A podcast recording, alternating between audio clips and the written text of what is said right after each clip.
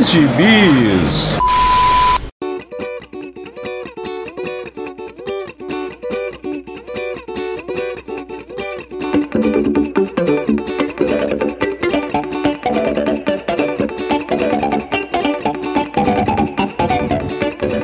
Jagunçada, bem-vindos a mais uma edição do Pilha de Bis, o seu podcast semanal do site Arte Final.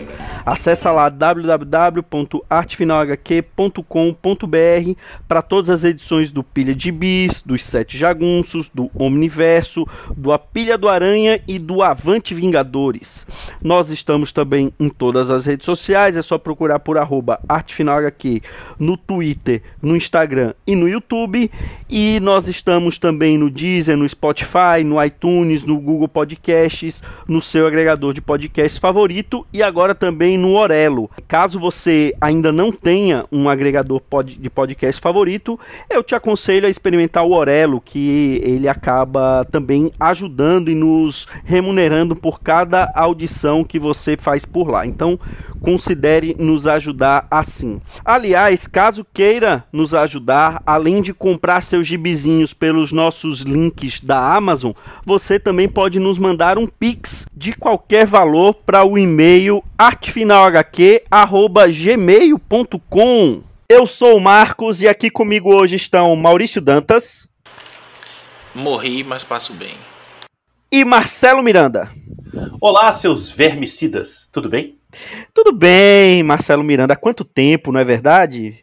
Dá quanto Você tempo está aqui de você, volta. filho ingrato? Tudo bem, saudades. Eu só venho aqui, eu sou igual o Vitor Azambuja. Eu venho uma vez por mês agora, até depois eu parar de vir de vez. Olha. Pior que. Mas, mas não- isso não vai acontecer, não vai acontecer. Não, o Vitor já está completando um ano de, de partida, né? A gente já Ausência, pode fazer é a missa verdade. de um ano. É verdade, é saudoso Vitor Azambuja. Onde quer que você esteja, você é. sen- sentimos sua falta. É, Vitor, dentre todos os amigos que nós temos que gravam podcast, você não é um deles que você não grava podcast com a gente. É verdade, eu, eu ouvi Ah, verdade. mas, assim, ele não grava podcast, ponto. Se ele tivesse gravando podcast com outras pessoas, aí sim eu ficaria magoado. É, bom ponto. né? Bom, mas vamos deixar de lero-lero e vamos falar dos gibizinhos lidos essa semana.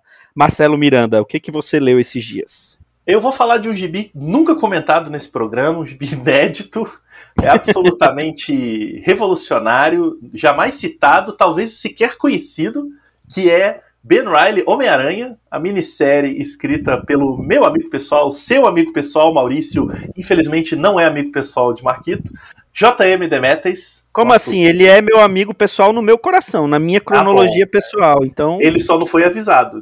exato. Mas isso é um pequeno detalhe. É, bom, o ouvinte fiel do Pilha sabe que eu tava brincando, né? O, o Pilha não só já comentou desse gibizinho, quanto ele foi capa do, do- do- da arte criada pelo nosso gênio do Photoshop, Maurício Dantas, que também é o nosso leitor visionário, né? Ele leu isso daí antes mesmo, né, quando tudo era mato na Panini, ele já tinha lido essa minissérie. Porque o JM Dematês, que é muito amigo nosso, já tinha mandado os prints para Maurício Dantas, né? Exclusivos ele leu antes de todo mundo. E aí já comentou aí, o, o, o, o Marquito, bota depois aí a vinheta do, do, do, do, do, do- pro pessoal olhar o episódio aí, ouvir lá na- na- no texto aí do episódio. Vai estar, o link estará aí no post. Olha aí, olha que maravilha. E essa minissérie foi publicada nos States, na gringa, em 2022, e saiu agora. Agora não, né? Saiu tem algumas semanas, alguns meses no Brasil, varonil, e no encadernadinho de capa cartão, como Deus permite, porém, infelizmente, agora os preços são do capeta, né? Então, é, não é dos mais caros, é R$ 31,90, mas com 112 páginas. Antigamente custava, sei lá, R$ 21,90. É, são cinco edições, é uma minissérie muito rápida. Eu, como o Maurício disse no programa Pioneiro, a gente lê de sentada, né? Lê muito rápido mesmo. Tem um clima de seriado. Lá ele, lá ele. tem um clima de seriado, como se a gente estivesse lendo. Lendo não, perdão. Como se a gente estivesse acompanhando o episódio da semana de uma série protagonizada pelo Ben Riley. Ela cronologicamente se localiza no período em que o Peter Parker tinha ido embora com a Mary Jane para Portland, no Oregon, quando ele supostamente descobriu que ele era o clone e não o verdadeiro Peter, né? Aquela grande revelação que depois se revelou uma desrevelação, como qualquer bom leitor de Homem-Aranha sabe e chora.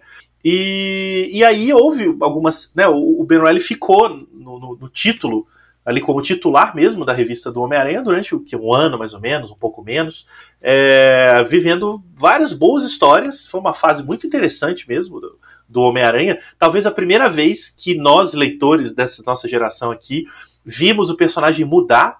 É, depois houve o Homem-Aranha Superior, né, que também teve uma alteração aí, mas eu acho que nessa fase da saga do clone foi a primeira vez que a gente viu o, o personagem mudando. Já não era o mesmo Peter Parker de antes, era um outro. E, e isso deu uma, uma cara mais. para mim, na época, eu me lembro de ter dado uma cara mais nova para as revistas. E eu, eu gostava. Era estranho pensar que a gente lia outro Peter Parker. É bom lembrar, jovenzinhos, que naquela época só existia um Homem-Aranha. Não é igual hoje que tem 270, inclusive no cinema, né? Tá aí o desenho do Aranha Verso que não nos deixa mentir era um homenzinho aranha ali, aí aparece um clone, oh meu Deus, tem dois, aí a saga do clone teve um monte, etc.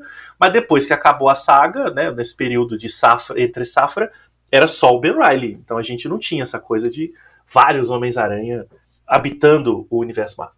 E, e o Demeter sempre disse que gosta muito do personagem Ben Riley, ele escreveu a minissérie Anos Perdidos, mostrando o período em que ele ficou afastado.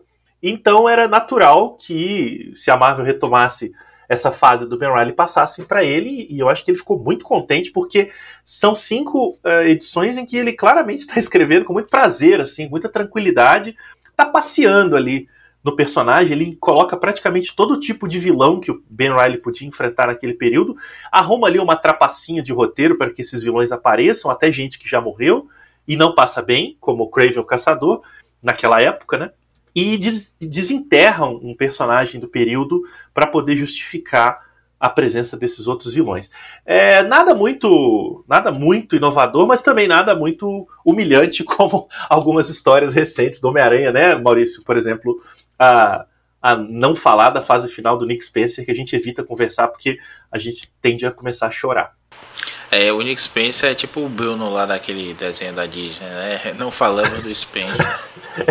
Se a gente não falar dele, a gente pode esquecer, né?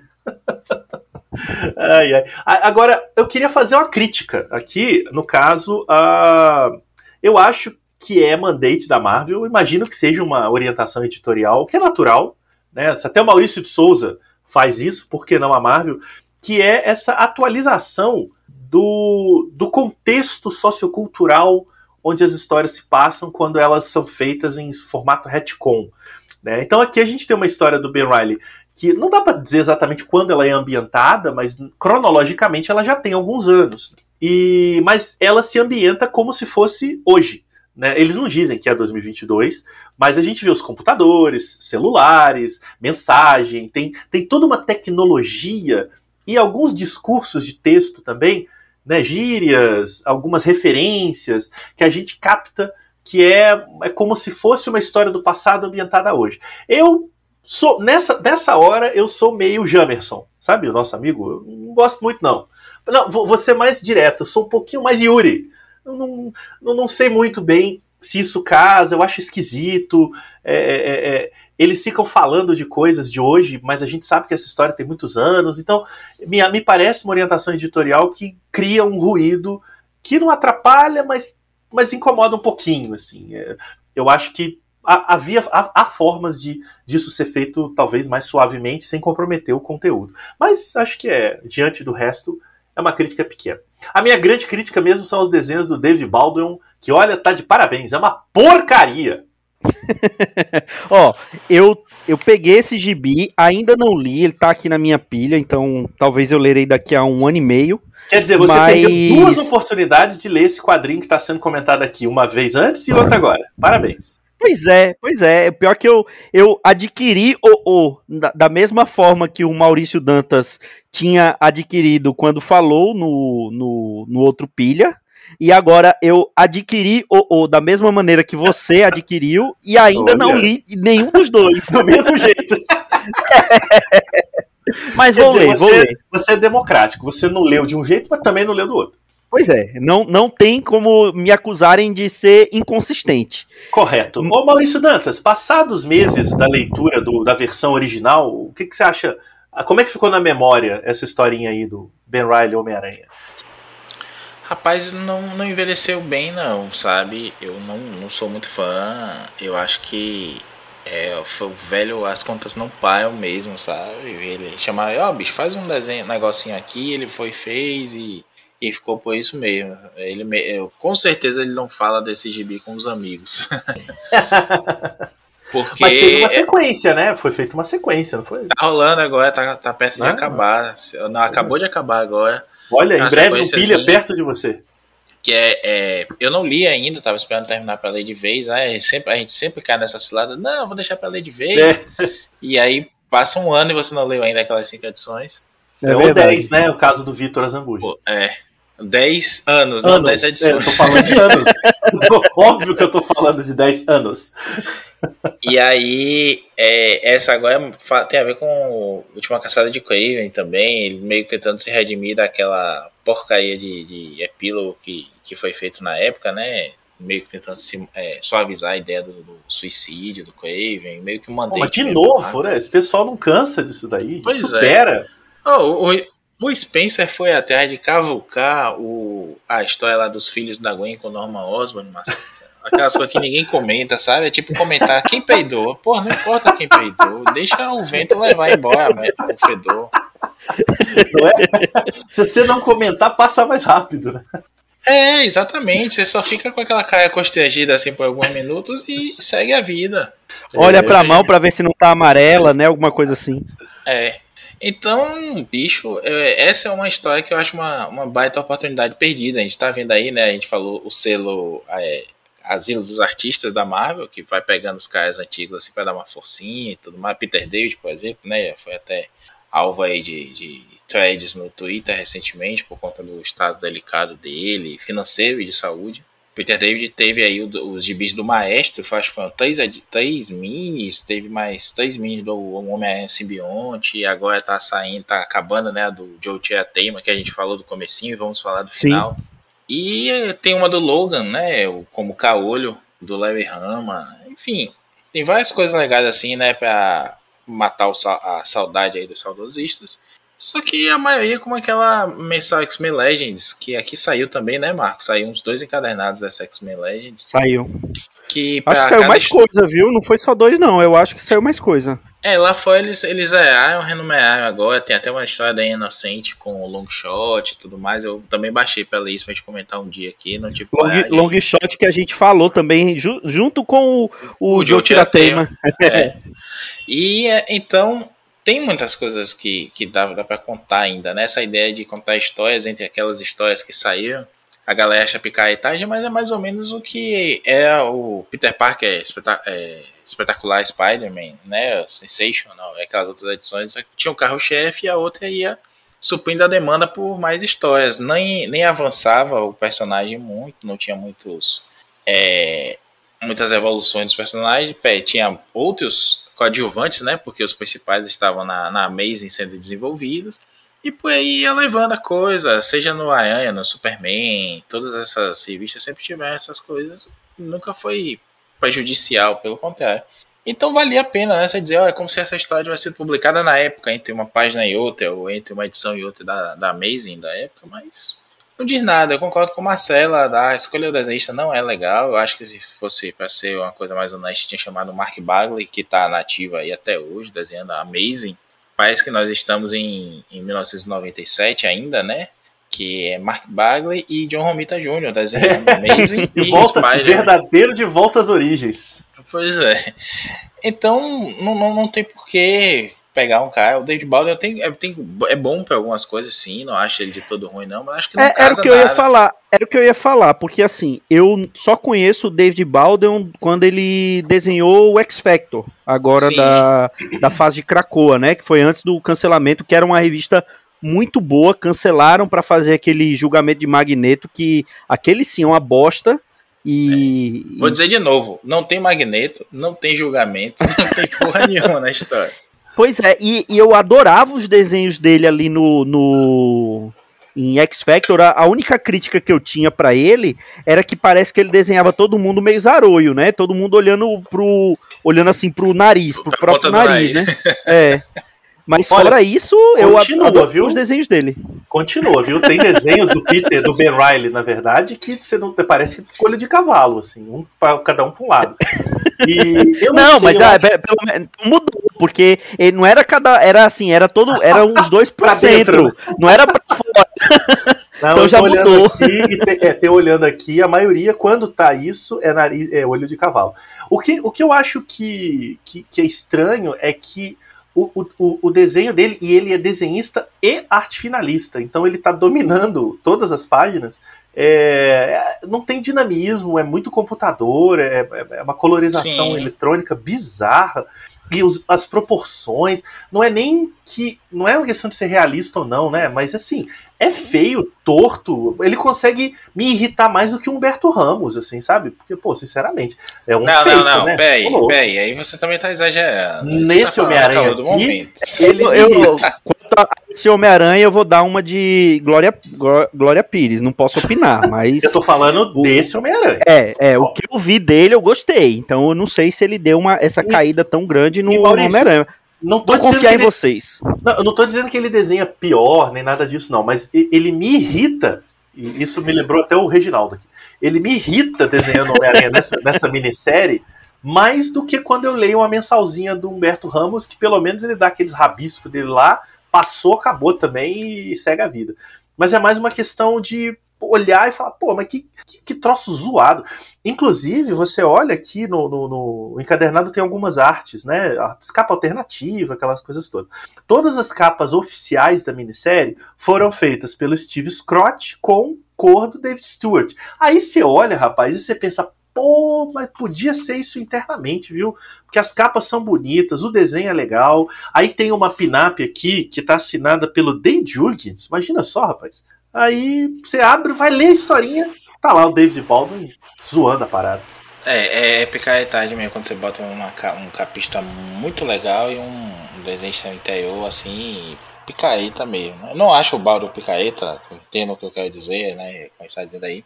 Não, não, não é. condiz tá, com a tá, proposta. Claro, é, não, não condiz com a proposta da coisa. Aí eu concordo com você. A gente espera mais de um gibi do Dematis. Beleza que ele não vai fazer um meu melhor inimigo toda vez que ele escreve o Não, não nem a última fazer. caçada de Crave. Nem queremos, né? Tá bom.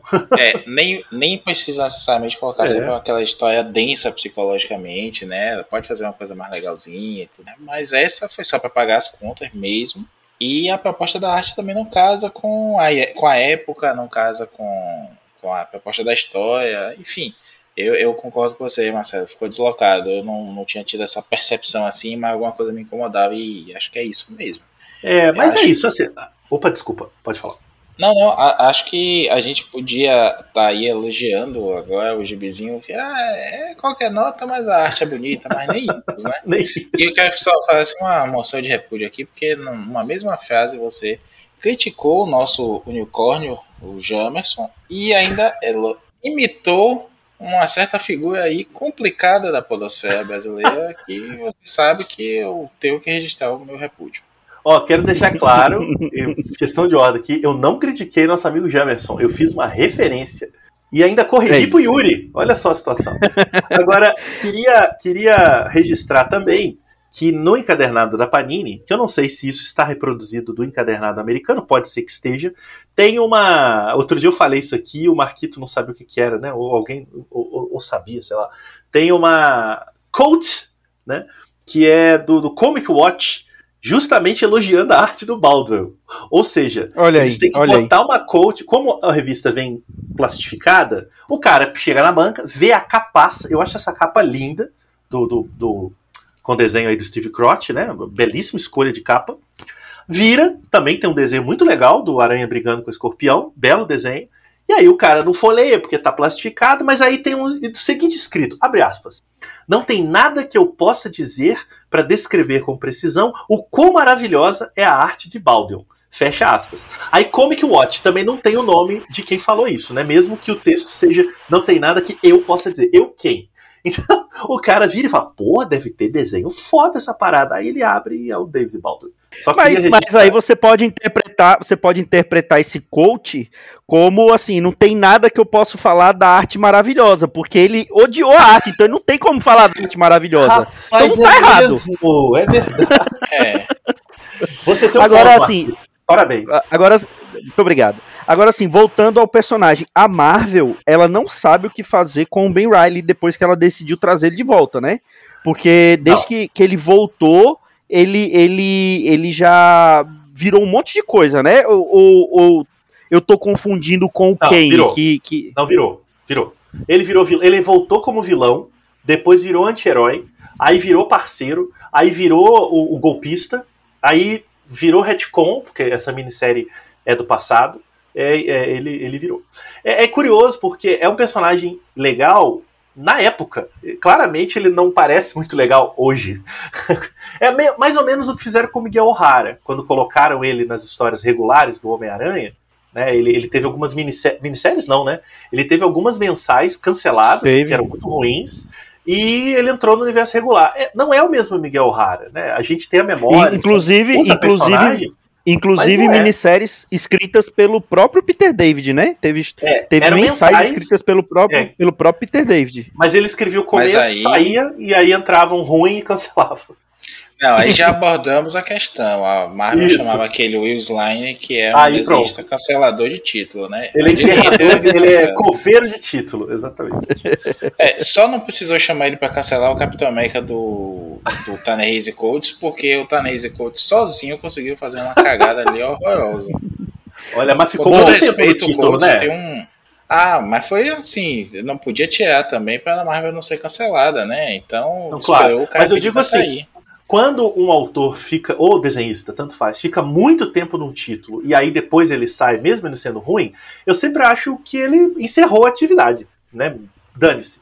Agora, quando, tipo, um desenhista entra, que nem o Will Slime, e aí, tipo, seis edições depois a revista acaba, claramente o cara enterrou o título, assim, não tem nem muita conversa. mas é isso, oh. Paquito, os personagens estão. É isso, eles estão ali com aquele nome, mas eles são totalmente descaracterizados de acordo com o que o editorial quer naquele momento.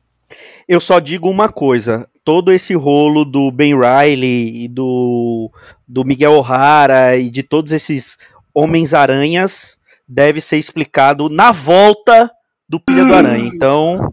Nossa, é... bota tambores aí. Fica. fica a dica.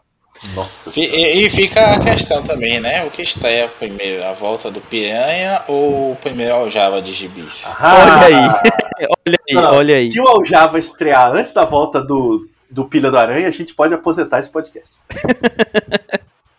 Bom, é, vamos virar aqui a chavinha e mudar a editora, que eu vou falar de um gibi que eu li. Tá fresquinho aqui na minha memória, terminei de ler ele on, ontem, não. A gente tá gravando numa segunda-feira, terminei de ler ele no sábado. Tá fresquinho, mas que dia mesmo tá, que foi? É, Muito é, fresco. Terminei de ler ele no sábado. Ó, me ajude, que às vezes eu termino de ler o gibi e não lembro que terminei de ler. Esse aqui eu ainda lembro alguma coisa. Marquinhos tá com Covid longa, né? Há 22 anos. Bom, eu Covid. Vou falar de mais uma vez de uma das, cole... das melhores coleções que estão sendo publicadas hoje em dia, que é a coleção, as coleções Saga de. Dessa vez eu vou falar novamente de Saga do Superman, mais precisamente do volume 5. E volume começa 5. hoje o CryptoCast. Olha aí, já temos até vinheta, né? Daqui para 2046 sai. é, Vou falar do. É o, a saga do Superman, volume 5 mesmo, falei certinho. Que é a saga. Olha é que o, tava na, na mente, faz É, pois é, pois é. Mas, e, é mas, e, e principalmente porque foi nesse volume que depois deu toda a bagunça cronológica que aconteceu no pós-crise do Superman de vários outros personagens que todo mundo bota na conta do, do Burn, mas que a, a gente até conversando no, no, nosso grupo lá no WhatsApp, descobriu que a culpa não era bem do, do Burn, né? Que é a saga do Superboy do universo compacto. Que aí, quando todo mundo sabe, quando o Burn fez a reformulação do, do Superman no, no pós-crise, ele ele acabou com a história de que o, de que o, o Clark tinha sido o Superboy em Smallville, e ele já começou a atuar direto como Superman em Metrópolis, né? É, e tem aquela lenda que a, a DC, a lenda não, isso é verdade, né? A DC já estava a ponto de licenciar os personagens, os principais personagens dela para Marvel, e isso era um plot que o Byrne tinha caso ele que ele já tinha promessa de que ele ia escrever ele na Marvel, mas aí ele brigou lá e, e acabou indo para DC escrever na, na, na DC. Então, é, ele. Aí, isso é a história que todo mundo conhece da, da origem do Superman e tal. Só que a Legião dos Super-Heróis pré-crise, ela a origem dela é intimamente ligada com o Superboy. Eles se inspiraram no Superboy para formar a Legião dos Super-Heróis. E aí o que, que aconteceu? O editorial, ao invés de rebutar e, e, e contar uma nova origem e, e fazer com que ele tivesse se inspirado ou pelo próprio Superman, ou por um outro personagem adolescente, ou, ou criado um personagem novo, coisa que na, não foi criado um personagem, mas que alguns anos depois eles acabaram fazendo isso com a Legião, que era colocar como o, o Monel, né, o da Chamita, ele que se tornou a inspiração para a Legião, mudaram o nome do, de herói dele, né, ele virou o Valor, inclusive foi assim que eu conheci ele, foi como Valor, e, e não, eles resolveram contar uma história de um Superboy que acabou existindo para a Legião, só que como o, o Superman nessa no pós-crise nunca havia sido Superboy, como é que eles iam é, linkar essas histórias? Então, é, uma, uma, uma, um arco em quatro partes que se passou em Superman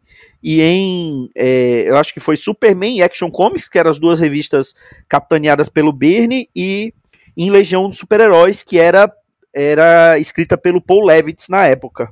Eles, eh, eles criam a história de que o, o, o Senhor do Tempo, que é um vilão clássico da Legião, é, criou um universo que passa num instante, né? Ele criou todo um universo que se passa em um instante do tempo, e nesse universo ele moldou esse universo para que fosse basicamente a Terra pré-crise, então, é, era aquele Krypton mais solar, é, chegou, chegou o bebê na Terra e ele já manifestou poderes de criança e ele começou a atuar como Superboy. E aí, cada vez que a Legião ia para o passado, ele, o Senhor do Tempo fazia uma mudança que eles, ao invés de chegar no passado deles, eles iam para esse universo compacto e a desculpa do Senhor do Tempo era de que ele poderia manipular aquele Superboy para que um dia ele pudesse usá-lo para o seu plano de dominação total, né? Nem dominação do universo, era dominação do tempo do espaço, né? Dominação total. E aí é que tudo começa, toda a confusão cronológica que se dá depois no Superman pós-crise tem origem ali. E que no final, assim, para essa história em si, não valeu de nada, porque é, foi contado toda essa história, a, a própria Legião meio que entende que isso aconteceu e para ele está tudo bem. E na história seguinte, que é a que conclui esse arco em quatro partes, esse Superboy acaba morrendo. Então, assim, esse Superboy ele não seria mais utilizado. E como eu falei, alguns anos depois, eles, eles fazem o reboot total da Legião e colocam eles como se inspirando no, no Monel. Então, assim, não fez diferença nenhuma o, o, o editorial da DC querer manter o Superboy como inspiração para Legião. Como a gente conversou lá no grupo, né, Maurício? Parece que alguém lá no editorial da DC gostava muito do Superboy e não queria limar ele de uma vez por todas, né?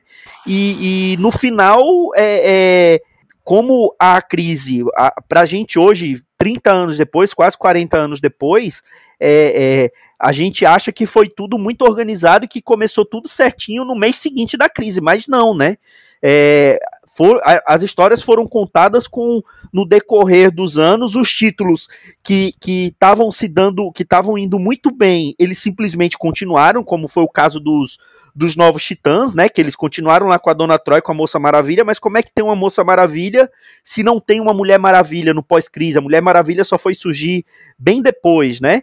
Então a gente percebe que o, o apesar de toda a nossa nostalgia com a crise nas infinitas terras e com e, e, e, é óbvio que ela, ela deu uma organizada no que a, no, na cronologia da DC mas o pós-crise não foi tão planejado quanto a gente imagina hoje que, que tinha sido na época né É, não mesmo, a gente já chegou a comentar aqui outras oportunidades, mas a gente teve o caso, por exemplo, do, do Capitão Marvel, né? Hoje Shazam, que passou por poucas e boas aí. Teve um. Ele apare, apareceu um Capitão Marvel no gibi do Roy Thomas, logo depois aparecem lendas, outro, outra pegada ali do personagem. E você fica, sim, então qual é o que vale? Aí é, passa-se alguns meses e a DC diz, não vale nenhum dos dois, é, é, a gente vai lançar um outro aqui, aí passa-se anos até lançar o Capitão Marvel, que é o que a gente curte, né? Que é o do, do Jerry Ordway, enfim. É, esse, esse é, o da o da liguinha, que é o de lendas, só que o da a, o título do Ordway só foi lançado ali bem pertinho de zero hora, né?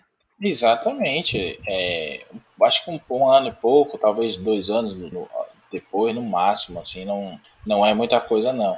Então você acaba é, que é, viu isso também recentemente, de novo no no gibi do. na época que rolou o Flashpoint, né? No Novo 52 você teve um Batman que não foi afetado. Só vieram com aquela maluquice lá de cinco de três hobbies em cinco anos, né? É, mas assim, que, que Kirby me perdoe, mas aparentemente os Novos 52 foi melhor planejado, porque pelo menos todas as edições zeraram. A, a, é claro que teve essa história tanto do Lanterna como do Batman, que era o que estava indo bem, meio que seguiu, mas no caso do Batman, eu acho que, a, eu acho que o, o problema dos Novos 52 foi aquela história de que é, os, os heróis eles haviam surgido há cinco anos, então eles tiveram que condensar toda a cronologia, no caso do Batman, os, os três Robins, dentro de cinco anos. Aí isso que eu acho que foi a, a complicação. Mas é, só pelo fato de você ter zerado tudo e tá começando a contar tudo a partir dali, eu acho que foi um pouquinho melhor planejado, pelo menos, do que o pós-crise. Agora, é óbvio que não foi melhor executado do que o, a, a grande maioria do, dos títulos, né? A gente escolhe ali alguns títulos dos Novos 52 que foram muito bem executados, mas o, o a maioria dos títulos pós-crise foram bem melhor executados do que os Novos 52. É, assim, de cabeça não sei de um título bem executado dos Novos 52. Não, eu, tem, tem, eu gosto de Mulher Maravilha. É... Ah, tá, tá, justo, justo. Te, teve alguns, não são muitos, mas a própria Mulher Maravilha é, é, é, problemática porque, assim, era uma Mulher Maravilha que aparecia no título do Azarelo, era outra que aparecia em Liga da Justiça, tá certo que o da Liga da Justiça é o que passava cinco anos antes, era outra que aparecia no, no, no depois naquele Superman é, Mulher Maravilha, né? Quando eles começaram a namorar. É, tem isso também, mas é, é tem, tem alguns títulos ali no começo do 952 que são bons sim. Marquita defensor de reboot. Me processe. Não, mas é, é, é basicamente isso. Eu concordo com a gente estava falando lá no, no, grupo. Parece que houve ali uma necessidade de manter, né, apesar da, da confusão que isso gerava, essa necessidade de manter o, a pegada do, de ter o Superman ali, eu acho que é um, um resquício mesmo de saudosismo, enfim, não que nós hoje, né, 2023, na nossa casa aqui do, do quarentando, tenha, é, esteja imune a isso, não, não é isso não. A questão é que a gente consegue olhar em retrospectiva e dizer, né, ó, isso aqui não, não foi legal, e não, teve muitas coisas que não foi legal mesmo, a justificativa para a proposta que a gente tinha a gente não, né? A DC tinha do, do Superman naquela época ali do, do reboot do Burnie. Não fazia sentido mesmo não ter essa essa coisa de, de ah, mas tem, vai ter que ter o Superboy. Não, não tinha que ter mesmo, será que tinha que ter? Precisava dessa, dessa arrumação aí. Eu até acho que é uma, uma coisa, olhando hoje, eu acho que é uma coisa interessante como foi feito, porque é, eu não li, ainda não cheguei nessa, nesse volume não do Superboy com a Legião, mas não é do, do universo compacto, Marcos? É, é universo compacto. É, é um universo que só tem dois planetas, a Terra e, e Krypton. e Krypton explode. então, apesar dessa picaretagem, é uma coisa que foi ficando a, a no pós-crise ali fazendo sentido, né? Aí veio o Jones e desamarrou umas coisas, enfim, aquela história toda. Eu, eu gosto desse Superboy aí, acho uma, uma saída até interessante, olhando em retrospectiva. Mas como eu até falei, pô, se a Legião tá montando grupo e tudo mais, tá querendo ser essa coisa é, dos heróis todos, né, se juntando, eu acho que seria uma coisa muito mais legal você dizer que estão se inspirando na Liga da Justiça. Beleza que houvesse, assim, o Superman tá mais alto no altar da, da, de adoração deles, porque é o primeiro, é o, é o mais icônico. É, é tipo hoje, né, uma, sei, até uma, uma metalinguagem da gente dizer, ó, eu, meu favorito é o Superman, porque ele é o mais ele é o mais importante, ele é o mais forte, ele é isso e aquilo, seriam os fanboys do século 30, 30 na época, né? Agora é século 31, que a gente mudou de século também. E não, não, não, não se usou isso, acho que não, não se teve essa visão na época, não dá para condenar demais também.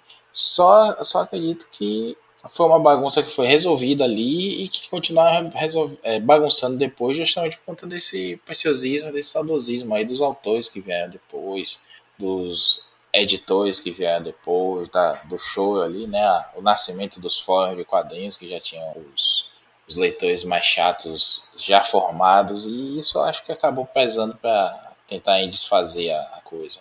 Eu, eu gosto dessa história, eu, eu, tem tempo que eu não leio, obviamente, como eu falei aqui, mas eu acho que é uma história interessante pela forma como o, o Burn e o Levitz arrumam uma coisa, como disse o Joel, né, nosso especialista em Legião lá, foi uma forma que é, a, foi, rolou o mandate e foi como o, o Burn e o, e o Levitz conseguiram ali dar uma alopeada legal e amarrar tudo. Mas como já vimos, o, foi sendo, sendo desfeito e tendo uns remendos muito feios ao longo.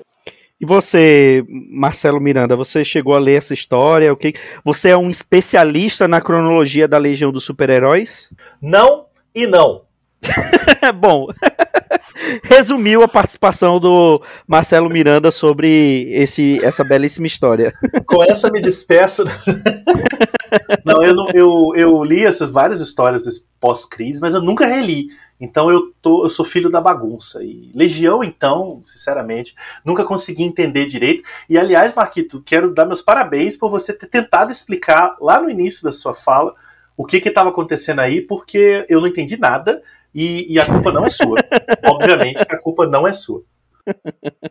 Só quem entendeu isso foi o Joel e ele vai explicar quando a, a, divulgação desse podcast for no Twitter, a gente vai marcar o Joel para ele poder fazer uma thread explicando não, não, toda a situação do, da Legião dos Super-Heróis nessa época. Quero vídeo. Imagina um podcast do Joel com o Jamerson falando de Legião. No, nossa. Quem sabe. Olha aí, olha aí. Vai ser o Legionários, ó, bom, bom nome para novo podcast do Arte Final Corp. Aguardem, ele vai entrar no lugar do Omniverse. Maurício Dantas, o que que você leu esses dias?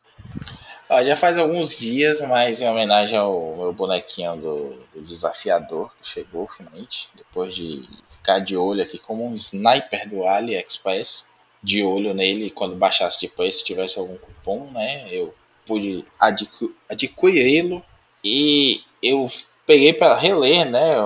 Mas foi antes ou depois de você ser taxado? Olha, fake news, cuidado. Primeiramente, é, eu vou dizer aqui, ouvintes do, do, dos podcasts do Arte Final, não é taxado, é tributado. Taxado é para a taxa, obviamente. O, o que é cobrado da gente na importação é um imposto de importação. Quando é imposto, você é tributado. Então, Olha aí. Um ah, pronto, ex... chegou o advogado. Como um ex-tributarista em atividade que sou, eu quero deixar claro aí essa, essa diferenciação. Essa foi a voz da autoridade! e quer dizer que tá certa a minha indignação também. Mas pagou não, é isso que eu quero. Só, foi só não, isso que eu paguei, perguntei. Não, ah, paguei tá. não. Nesse dia que estamos gravando aqui, 17 de abril do ano da graça de 2023, a promessa do governo é de que não vai haver é, tributação nova nem mudar a lei. O que vai fazer é mudar a forma de fiscalização, que está muito frouxo. Tá Exatamente. Mesmo, a gente é quer verdade. que continue frouxo. vamos, vamos, vamos fazer o seguinte: o lance é o seguinte: a, a ação está correta, porém a ação é, é uma pena. É, é, eu já, eu já Bom, me e- peguei. como, como quem, se a gente for processado é o Maurício que vai defender a gente, então tá bom que ele, ele mesmo fala, né? Porque É verdade, é verdade. Não, eu já me peguei até pensando nisso, sabe? Assim, pô, mas é, eu me beneficio disso. Pô, mas tá errado. Pô, mas tem tanta coisa errada, por que, que só eu vou me lascar? Enfim, né? É a, a vida Vol- do. voltando, do voltando ao tema do podcast, né? É, Esse não é um podcast nerd- sobre tributos. a vida do nerd é se lascar. Então, pra me vingar dessa tributação, eu li o scanzinho mesmo, sem pagar nada. Do, do gibi do desafiador que se chama. Aqui no Brasil, curiosamente, apesar de já, já ser chamado de desafiador há algum tempo, aqui ele saiu como Deadman, pela própria Abril Jovem, que é o Amor Após a Morte. Que é o gibizinho escrito pelo Mike Barrow, né? Recentemente aí até cancelado e tudo mais, com arte do Kelly Jones, inconfundível Kelly Jones, que pega o, o desafiador e faz dele uma, uma, um esqueleto, né? Um fantasma que é um esqueleto usando uma roupa de circo, com cara de caveira, que se apaixona por uma fantasma tra- trapezista num circo amaldiçoado. Basicamente o gibi é esse. E é muito divertido, assim. é, tem algumas coisas questionáveis. Para quem não lembra, não conhece o Desafiador, a gente gravou, né, Marcos, há um Sim. tempinho. Talvez o nosso primeiro Pilha Pocket, Sim. que foi aquela, aquele capa dura oversize do, do Desafiador do Garcia Lopes, que foi lançado apenas exclusivamente porque o Garcia Lopes vinha para essa CXP e não tinha nada com o desenho dele na capa para a galera levar para ele autografar. Do- é um belo Escrita pelo Andrew Helfer, né? Andrew Heffer, exatamente, que é um puta escritor, um excelente editor do Batman aí. Quase Sim. toda essa fase do, do Batman tá saindo no, no Saga do Batman, fazendo aí a rima com o Saga do Superman que você comentou. É, é do Andy Helfer. E ele, e ele foi o editor da Liguinha também, da Liga Internacional. Da Liguinha, é verdade. Foi ele amigo, que chamou o nosso amigo pessoal JMD Mateis pro título. Amigo do nosso amigo, ou seja, é nosso amigo também, em segundo Exato. grau, No- né? nosso não, Marquito. Meu e de Maurício. e Eu já falei porque que ele é meu amigo, então respeite minha, meu, é, a minha cronologia. Tá O. Marcelo Marquito tem amigos porque ele levava a bola para o campo, assim, né? Ah, ah lá, oi Marquito querido, dá a bola. É, exatamente. E aí, é, essa história do Mike Bell tem até um- uns toques bem estranhos, assim. Tem, existe uma continuação dela, né? Que né, o desafiador, na verdade, ele tá, ele tá alopedaço aqui. Ele já tá meio é, sofrendo ali com as, as coisas da, da, da vida após a morte, né? Que tipo de vida, isso é vida, não sei dizer. E ele tá se perdendo da- dessa missão da Ramakushna, que até o que a gente vê, né? Ele tinha um certo tormento nesses gibis aí do, do Helfer, Garcia Lopes, e aqui ele não tem nada de histórico, não tem nada de heróico, ele é um, um espírito literalmente conturbado que quer descansar até que ele encontra de novo o amor na- nas mãos dessa personagem que é a Anne. E ela é uma fantasma também, né? Ela descobre que, ele descobre que ela morreu e ela tá presa nesse circo amaldiçoado e aí ela usa ele, né? Ensina ele a mover a- as coisas apesar de ser etéreo. Mais ou menos como aquele fantasma do meteoro lá de Ghost do, do lado da. Esse subtítulo é massa, né? Só, só na, na, na Globo mesmo que tem. Mas também é melhor que o original, né? Ghost. Pô, Imagina É. chamar fantasma. Nossa. Dessa É, eles é, tipo, acertaram, vai. Do outro é lado tipo- da vida é muito bom. é tipo uma novela das oito se chamar Família com Problemas. Não, pior, Maurício, seria chamar família. É verdade. Entendeu? Então, é, esse, nesse gibi, a gente vai ver ele tendo essa, essa experiência aí, é um gibi de no- 89. De que ano é, é Ghost o filme, Marcelo? Ah, isso é que é é demais, né? Eu acho que né? 88, né? Por aí. É, por aí, 88. eu lembro, de, eu lembro de meus pais indo assistir Ghost no cinema e meu pai voltando puto que me O- filme. Lembrei aqui, meu celular lembrou que é 90. 90, né? Pronto, eu tinha 8 anos, dava pra Errei por lembrar de pouco. meus pais Errei por pouco. E aí, é, ele se sente traído ao longo da história, ele vai, ele vai se meter ali com um casal, ele vai incorporar num cara, né? O poder do desafiador é esse, pra quem não conhece esse personagem da série Z da DC. Ele é um trapezista que toma um tiro e morre, muito parecido com a, a origem dos Graysons voadores, né? Só que ele mesmo ressuscita não, não como carne, mas a, a serviço de Ramakrishna, que seria Deus, né, uma mulher, na verdade, uma mitologia hindu toda aí envolvida, e ele tem que corrigir o, o Malice para limpar a alma dele, porque ele também não foi essas Coca-Cola toda em vida. Ele pode possuir os corpos e fazer as coisas através desses corpos. Ele acaba possuindo um cara que está em coma, um atleta que está em coma há, muito tempo, e acaba transando com a mulher do cara e, e leva ela também junto para a história lá. Não, ele inventa, né, que ele teve um sonho, que ele precisava ir, durante o coma ele teve esse sonho que ele precisava ir até o, esse circo para resolver alguma coisa, e na verdade ele está indo para lá para tentar, com uma forma corpórea, libertar a, a fantasma, né, que é a mulher do dono do circo, que fez um pacto com um, um espírito maligno indígena daquela época, daquele local ali. E aí a história só vai aloprando cada vez mais. Dá, tem umas coisas assim de esteamento. Na continuação, inclusive, tem uma parte problemática lá do, de um, do desafiador meio. Meio não, bem homofóbico, meio até racista, meio também não, bem racista. E aí você vai ver que na verdade ele tá, tá ficando louco com isso, não é dele mesmo, ele vai se questionar ali na frente.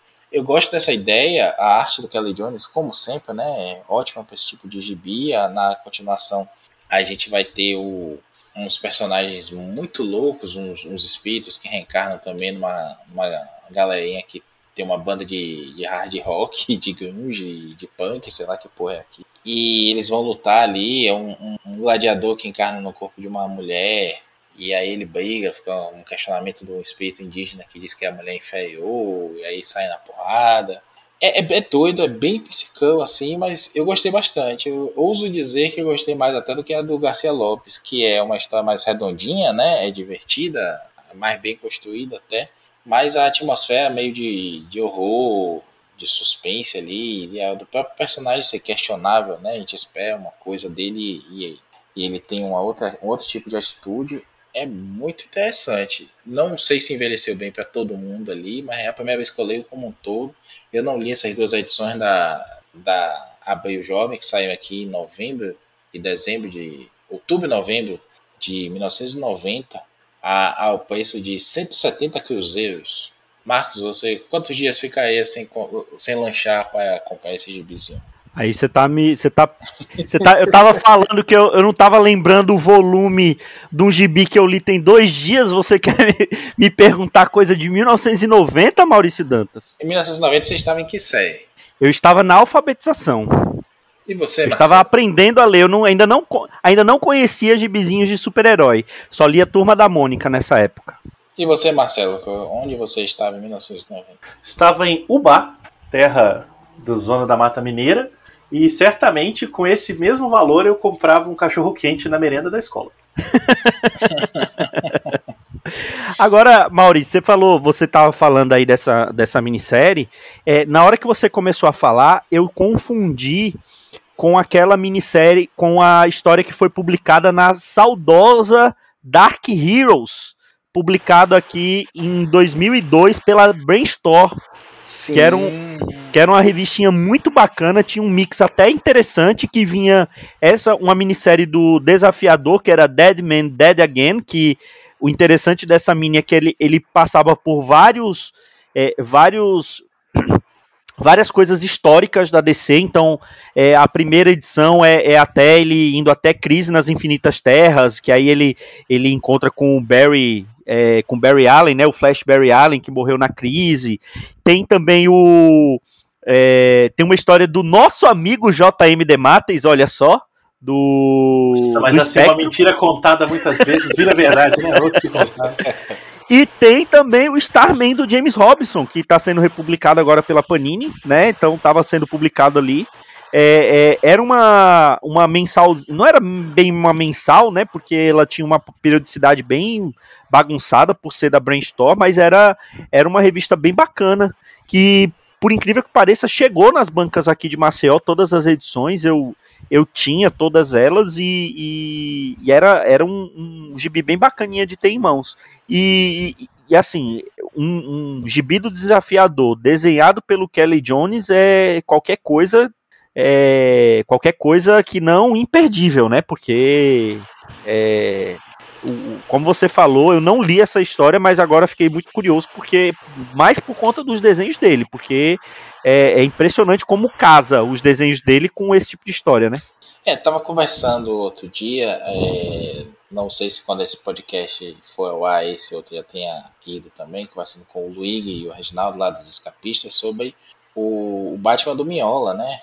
E o Miola também é um, um artista que tem um traço inconfundível e você lê qualquer coisa só porque é o Miola desenhando, principalmente quando casa, né? Essa coisa mais soturna, sombria. O Kelly Jones também tem isso, né? O, a fase do Batman que ele desenhou, que aqui saía na Batman Vigilante de Gotham ali depois do, do Zé Liga da Justiça e Batman é aquela fase é aquela fase ali do, da, da, da queda, né? É, queda e pós-queda, né? Na queda ele é só capista, né? Tem aquela capa. É verdade, é verdade. Mas depois ele desenha a história, tem aquela história com a sonhadora, que é uma, uma mulher que é vítima de um experimento de privação de sono. Tem uma história com o crocodilo também nos pântanos, escrita pelo. Desenhava, desenhava 3 metros de orelha, né? No capuz do Batman. É, o Batman tinha que se abaixar para entrar na, na, até na Batcaverna. Mas assim, é, é um é conceito, né? É estilo e conceito ali na arte do cara. Se você gosta, você gosta, entra na, na loucura do cara. É tipo o Chris Bacalo quando ele é bom também, né? Sei que tem gente aí que odeia hoje o Bacalo, tem gente que ama o Bacalo. Ele já foi muito bom, já defendi muito. Hoje eu não, não tenho como. Está foge da, das minhas mãos. Mas é, é desenhista que você consegue entrar na, na viagem do cara, você se diverte com o que ele desenha. E o, o Kelly Jones é desse, né? Pô, tô vendo aqui mesmo a capa, tem uma. É, o desafiador pelo Kelly Jones, a coleção completa, que é o, o desafiador lá com uma vela na, no ombro, uma vela na mão, é, pegando fogo, né? A pencada véica, a figura do desafiador, e ele tem um D branco na, na roupa vermelha, né? Na barriga, e a, as, as costelas estão por cima, assim, Marcos. É como se a costela é, fizesse parte da roupa ou a roupa fosse parte do corpo, do, da pele dele mesmo. É um negócio que, pô, pra quem curte, assim, não, não é real, mas, pô, a gente tá falando de um fantasma que, que ocupa corpos humanos, né? E o cara fala pedaço. E, e uma extrapolação desse visual foi o que o, o Alex Ross fez no Reino do Amanhã, né? Que aí era, era um esqueleto mesmo, né? É, pronto, bem, já é puxando para um realismo maior, né? Mas que segue esse conceito mesmo. E aí, só para lembrar aqui, a continuação chama é, Deadman Exorcismo, né? O desafiador, o exorcismo, que é escapar esses, esses outros monstros, né? Esses outros espíritos aí, também do Mike Perry, também do Kelly Jones. E que ele tá mais loucaço ainda, ele sente que foi traído por essa mulher, né? Que ele se apaixonou, mas que ela só o teria usado para conseguir se libertar da maldição. E ele tá bem misógino, meio, bem homofóbico, bem racista, bem tudo de ruim, assim. Um, um bolsonarista, basicamente. É, basicamente. é um, um bolsominion que não tomou a vacina, morreu, mas continua falando merda, espalhando fake news do Morreu e passa mal. Morreu e passa mal, exatamente. E aqui, um abraço, bicho... Olavo de Carvalho. É, pronto. É um abraço cacete. Foda-se, Olavo de Carvalho. Mantenha-se no inferno. Se o diabo quisesse a concorrência, né? Mas, Sentadinho é... lá no, copo, no colo do capeta. Mas e o Gibi acaba com ele fazendo terapia mesmo, né? Há uma história ali que ele teria alguma culpa ou pela morte do irmão dele, que o irmão dele também é um Skrull, né? Ou por algum trauma ali do passado dele, não fica claro ainda. Eu também não, não me aprofundei na história do personagem após esse ponto para saber o que aconteceu ali. Mas também é uma história bem interessante. Essa já é mais loucaça, assim, tem mais ação, mas não, não tem tanta essa coisa do estranhamento. Talvez porque eu tenha superado isso com a primeira história, talvez porque o Mike Bell perde um pouco a mão, mas são duas histórias boas de se ler, viu? Eu gostei, não sei se isso aqui sairia de novo.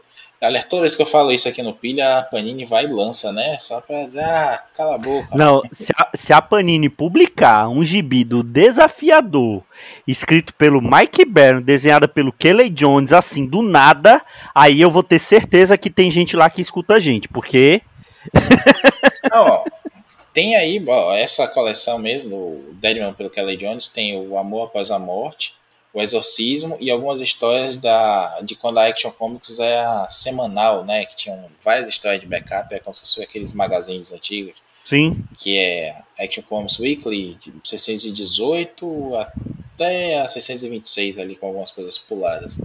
Se não me engano, se não me engano, tem aí no meio o, o desafiador desenhado por um então iniciante Dan Jurgens, que é, foi o meu primeiro contato com o personagem desafiador, que aqui saiu na Super-Homem 80 da Abril Jovem, que o Superman já estava lá no, no espaço, no exílio, e tinha algumas histórias sendo passadas e, e essas histórias de backup, uma delas é do desafiador escalando uma montanha, um negócio bem doido assim, que ele encontra um demônio no formato do bichinho do Kisuko. Kool-Aid, né, em inglês, né, que traduziram bem para Kisuko. Fosse hoje, a Panini não saberia o que é Kool-Aid e não saberia traduzir para Kisuko também, porque o povo não tem referência. É, tudo criado a leite. É verdade. É, Marcelo Miranda, você, o que, que você tem a falar sobre Desafiador ou Deadman? Nada. mentira. Triste, a pessoa não tem nem o bonequinho do desafio. Mentira, mentira. Eu gosto da minissérie. Eu gosto daquela minissérie famosinha lá dele. Quem, quem, que fez mesmo? É essa mesma, do Kelly Jones, que vocês falaram aí. Acho muito boa. Muito boa. Só isso que eu tenho a dizer. é, é, é, grande foi, contribuição. Grande foi contribuição. bela contribuição, bela contribuição. É. Ainda bem que você foi o primeiro a falar e falou é. brilhantemente do gibi do, do nosso amigo JMD Mates. É porque, olha só, diferente de boa parte dos influencers que falam de gibi, quando eu não tenho o que falar, eu não falo. Só isso. Muito, muito bem, muito é. bem. Diferente de certas pessoas, eu não gosto de indiretas, tá? Mas diferente de certas pessoas que não tem o que falar e fica 20 minutos falando. Aí não dá. É raro, mas acontece muito. É, pois exatamente. Então acho que é isso, né, senhores? Acho que é isso. Muito bom. É, quero comunicar que o Pilha da Aranha voltará e eu vou adiantar a pauta, hein? Vai ser sobre Homem-Aranha. olha aí, olha aí.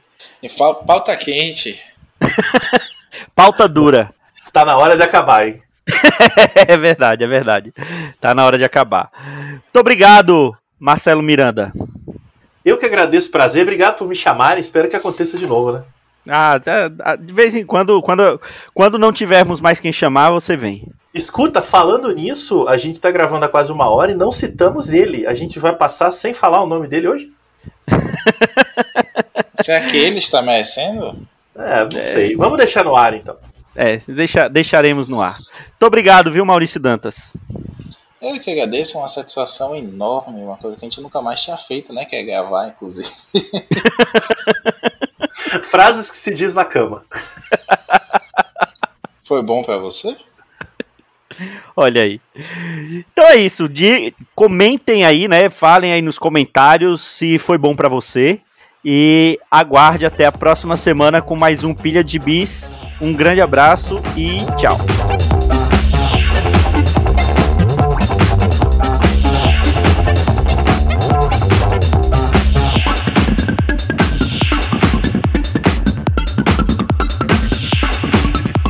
Esse foi o Pilha de Gibis, mais um podcast com selo dos cabras de qualidade do Arte Final. Gostou do que ouviu aqui? Compartilhe e acesse o site, tem muito mais conteúdo de qualidade esperando por você. Vai comprar seus gibis na Amazon? Compra acessando os nossos links. Você vai ajudar a manter esse trabalho. www.artefinalhq.com.br